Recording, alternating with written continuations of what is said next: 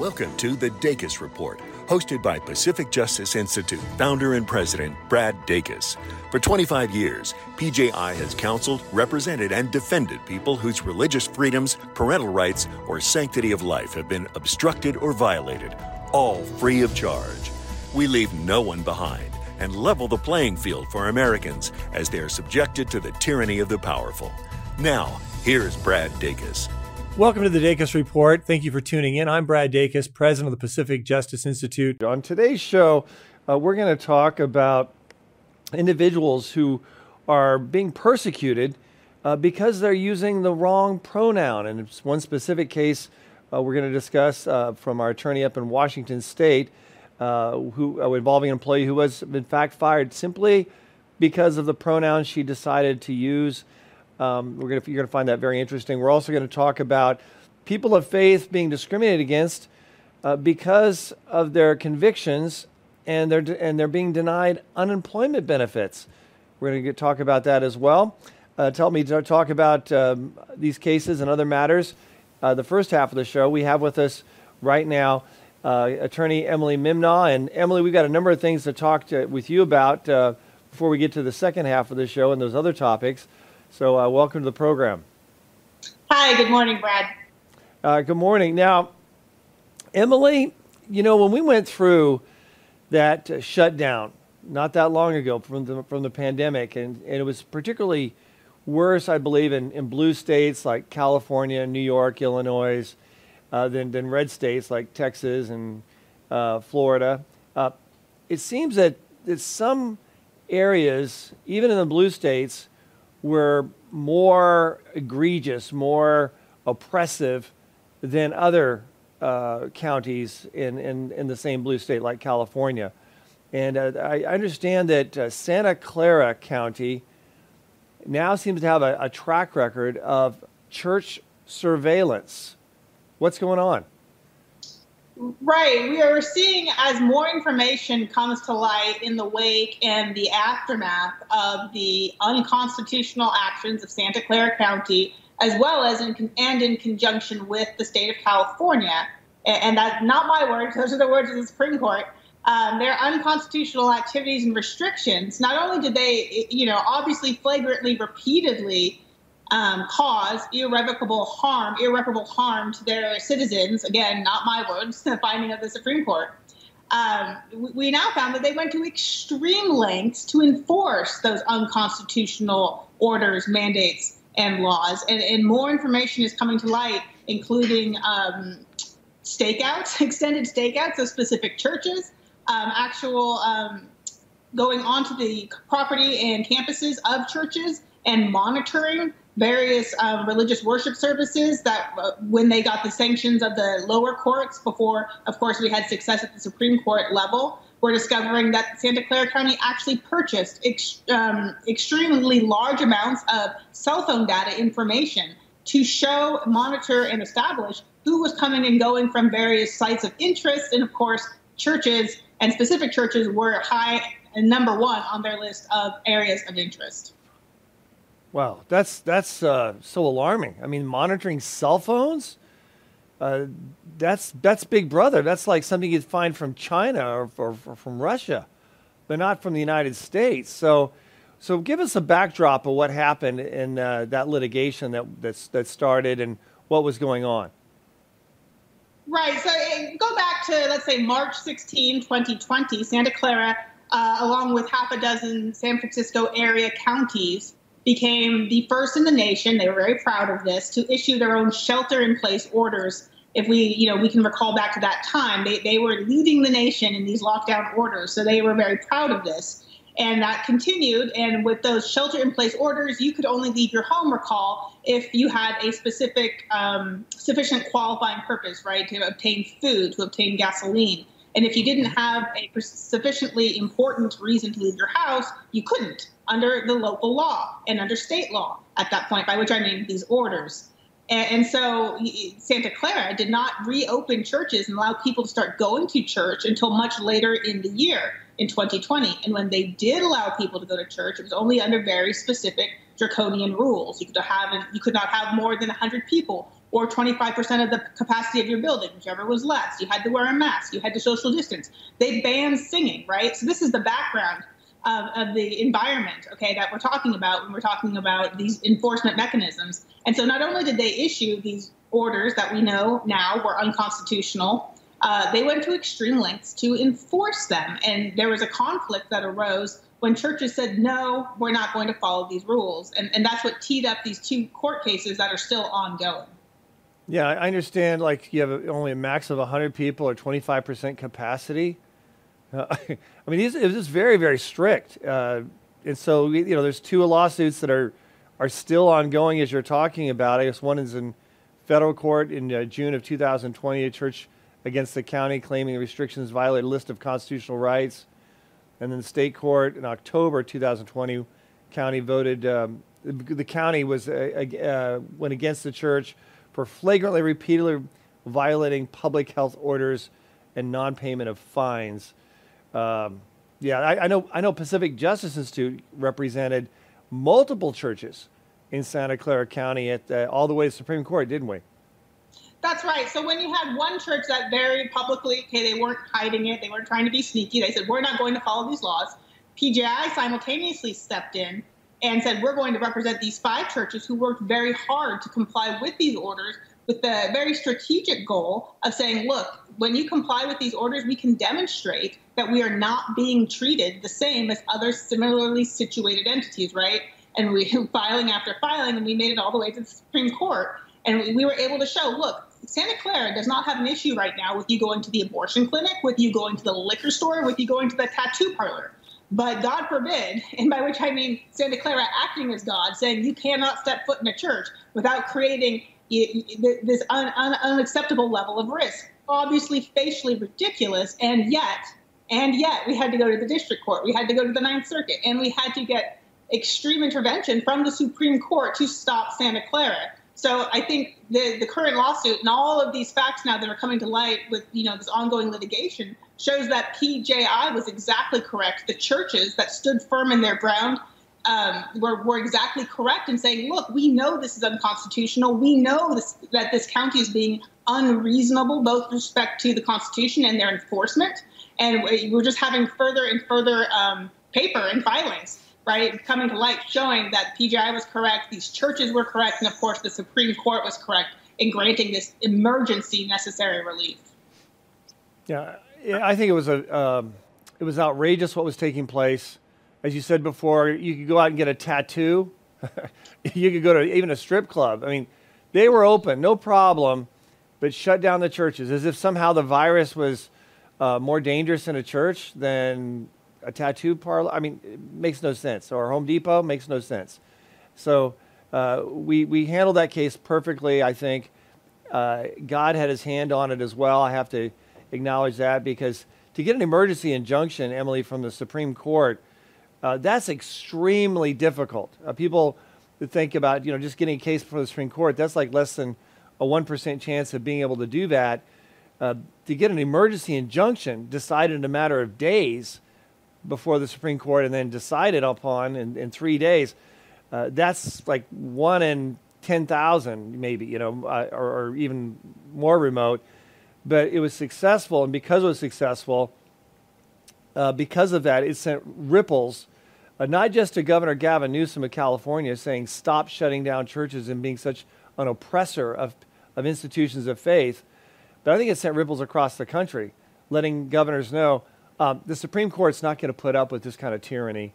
Uh, and I'm really glad that it, that it, that, it, that happened. Now, uh, the, the, case turned out well, but once again, you point out there's still some ongoing cases in litigation. So, what more have we learned about Santa Clara's actions? Uh, that actually may also be relevant to the uh, ongoing litigation that's taking place now?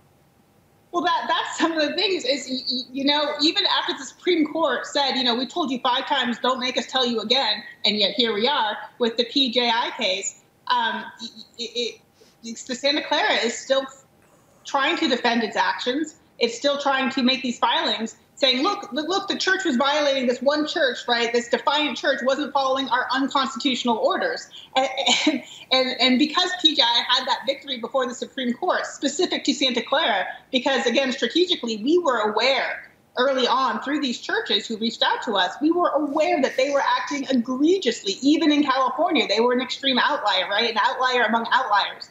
And so, because there's this precedent, um, Santa Clara is in a position right now where they're trying to say that they're trying to defend their actions, which were, you know, as a matter of law, unconstitutional. And so they're trying to file all this evidence to show that the church was violating its orders. And in so doing, what they're telling us is all of the activities and all the actions and all the tax dollar money they spent literally spying, um, surveilling, staking out this church. And we're now discovering, for example, that they bought uh, tens of thousands of um, cell phone data information and hired Stanford professor to analyze this data specifically with respect to this one church to determine how many people were going, how many people, how many cars were in the parking lot, and, and they're they're bragging about this. They're proud of this because they're trying to point out what something that the church never hid, which was that you know where we're worshiping, we're singing, and we're live streaming these events. I mean, the video footage was there. So why they spent, for example, um, over $200 an hour and 50 hours of surveillance,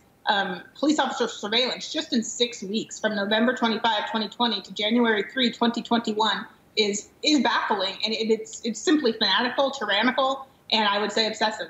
So the Santa Clara County is now on the defense, right?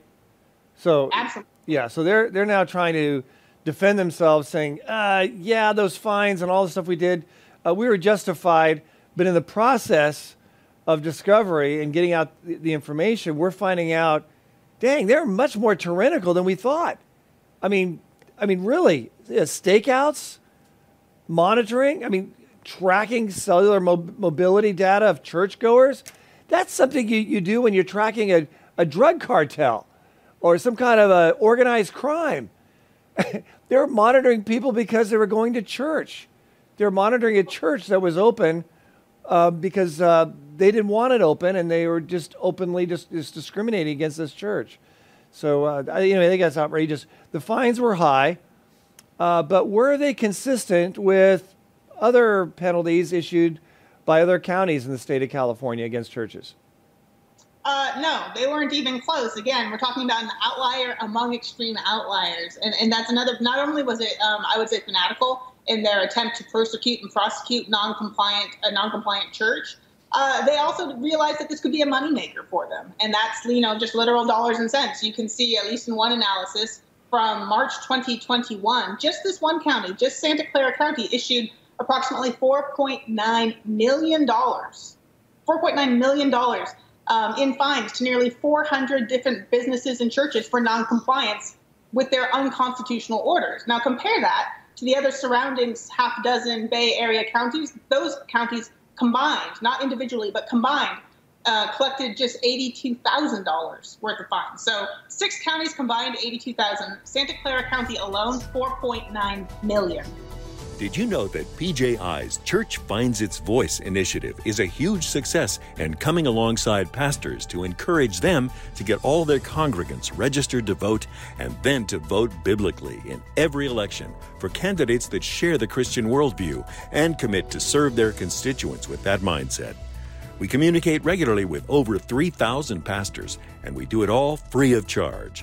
Keep current on PJI's work on all the legal challenges we face on a daily basis by signing up for our Legal Insider email newsletter at pji.org. Now, back to the Dacus Report. Uh, welcome back. Uh, right now, as we mentioned before the break, we at Pacific Justice Institute are representing thousands and thousands across America who are uh, being fired because of their faith. And yet, there's also a considerable number who are being denied unemployment benefits. So, first, they're, they're fired because of their faith. Now, they're being denied unemployment benefits uh, because of their faith.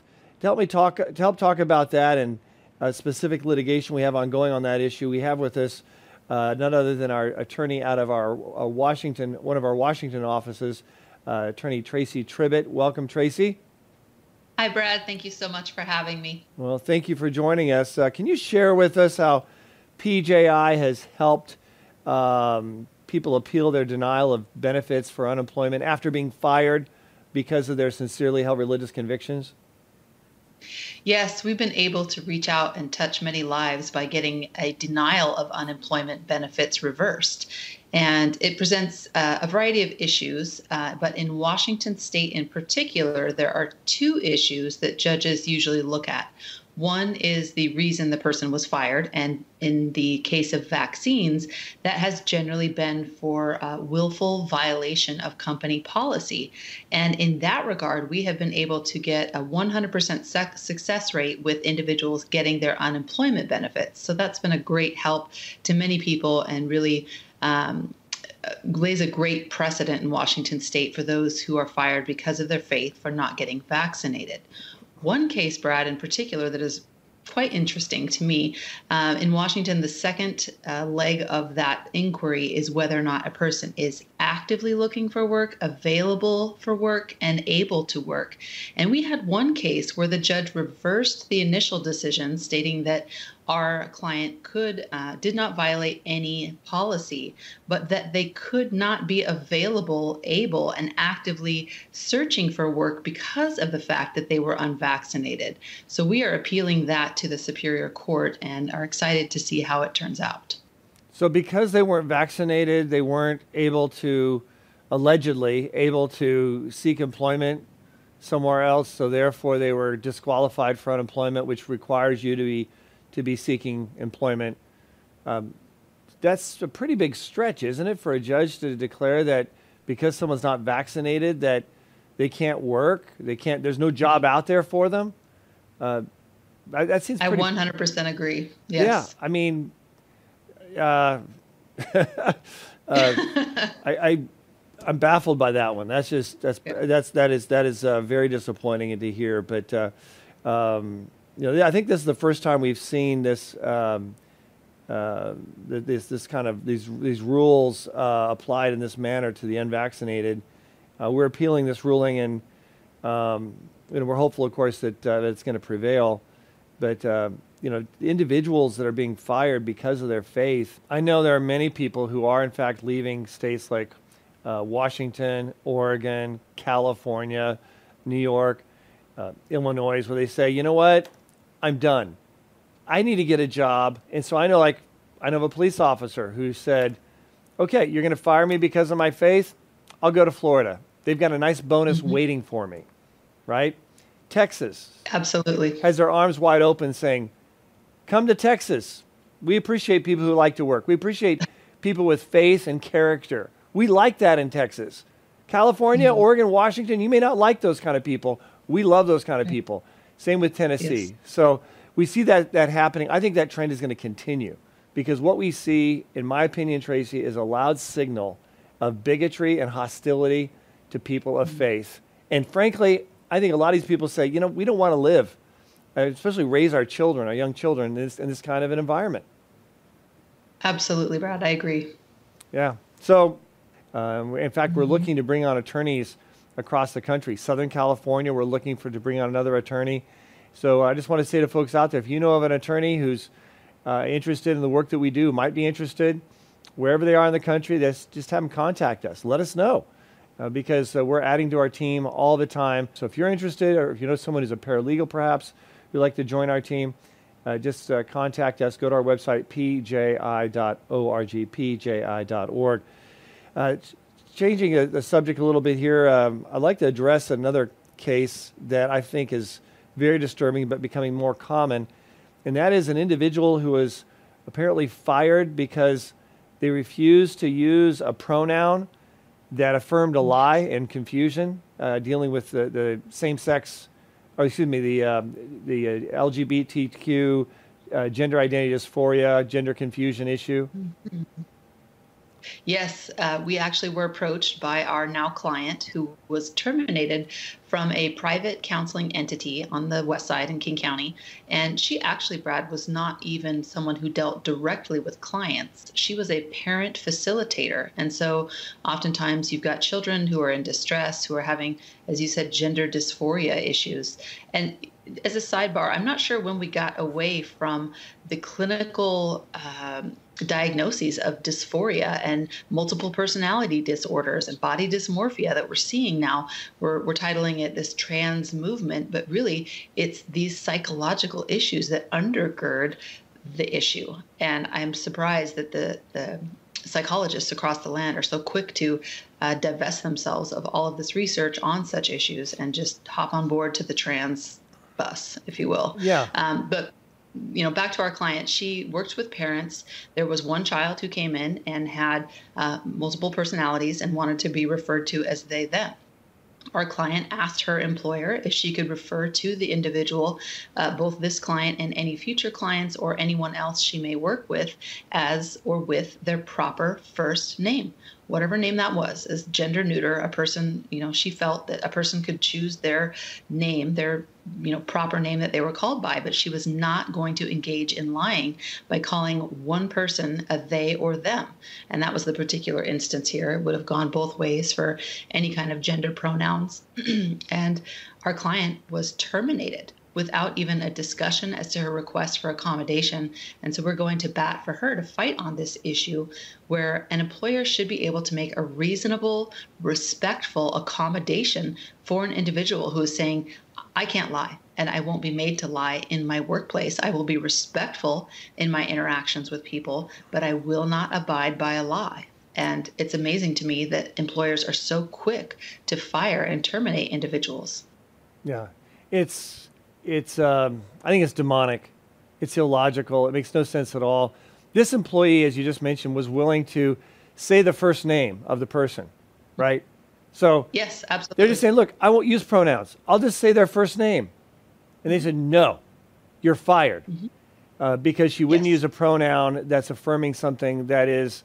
Uh, uh, you know, destructive. That is confusion. She's not going to affirm a confusion uh, a mental condition, gender identity dysphoria. She doesn't want to encourage it.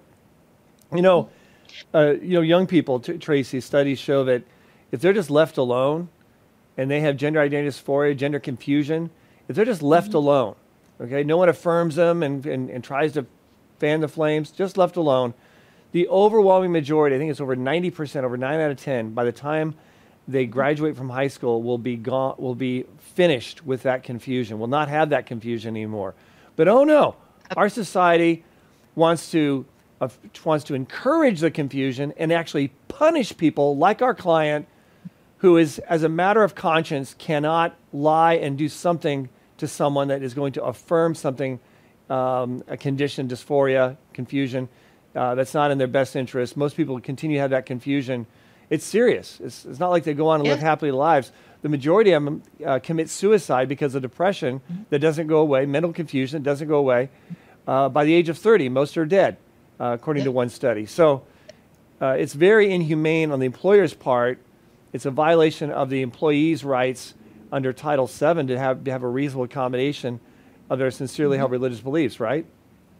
Absolutely. A person is entitled to an accommodation which does not pose a burden to the employer, cost more than a de minimis amount, or is otherwise reasonable. And again, if we take, you know, what is a reasonable person standard? Do we even have one anymore when I am asking to call a person by their first name? And I can think of no instance, Brad, where I couldn't say um, a person's proper name rather than the third person, she, them, he, they, or anything of that sort. There's no instance where you couldn't say a person's proper name rather than a pronoun. And so that is a respectful request. It ought to have been um, accommodated by the employer. And you see just this complete disengagement, the cancel culture that wants to distance themselves from anything that would give the appearance of not being acceptive of all mental illness, which ironically, this is a mental illness uh, facility that helps to counsel people.